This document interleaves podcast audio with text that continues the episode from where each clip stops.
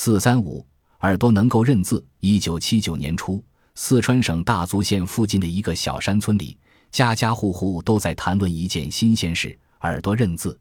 在孩子们游戏时，有个叫唐宇的学生是个猜字冠军。老师做了实验，写了一个字条，搓成一团，把这纸团放在唐宇的耳朵里。不到两分钟，唐宇就嚷了起来：“老师，你写了‘我是唐宇’四个字，对吗？”老师又到隔壁房间里一气写了几个字条，全搓成一个个又紧又小的纸团，陆续放进唐宇的耳朵里。不到一分钟，半分钟，他就一个一个的认了出来。中国四川大足县，我是一个学生。科学、技术、文化，猪、狗、马、牛、羊，我的耳朵能认字，三乘以十八等于五十四等等。就连老师画的小人头、小动物，他也照样描绘了出来。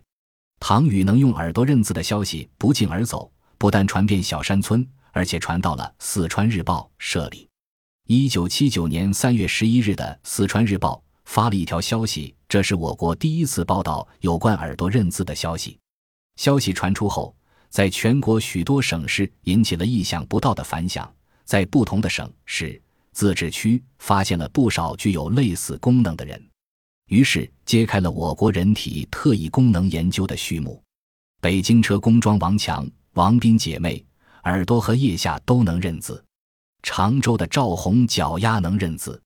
有个叫小平的少年，起先只会耳朵或手认字，在一次测试寸，无意中把试样放入嘴中，发现脚趾也能认字。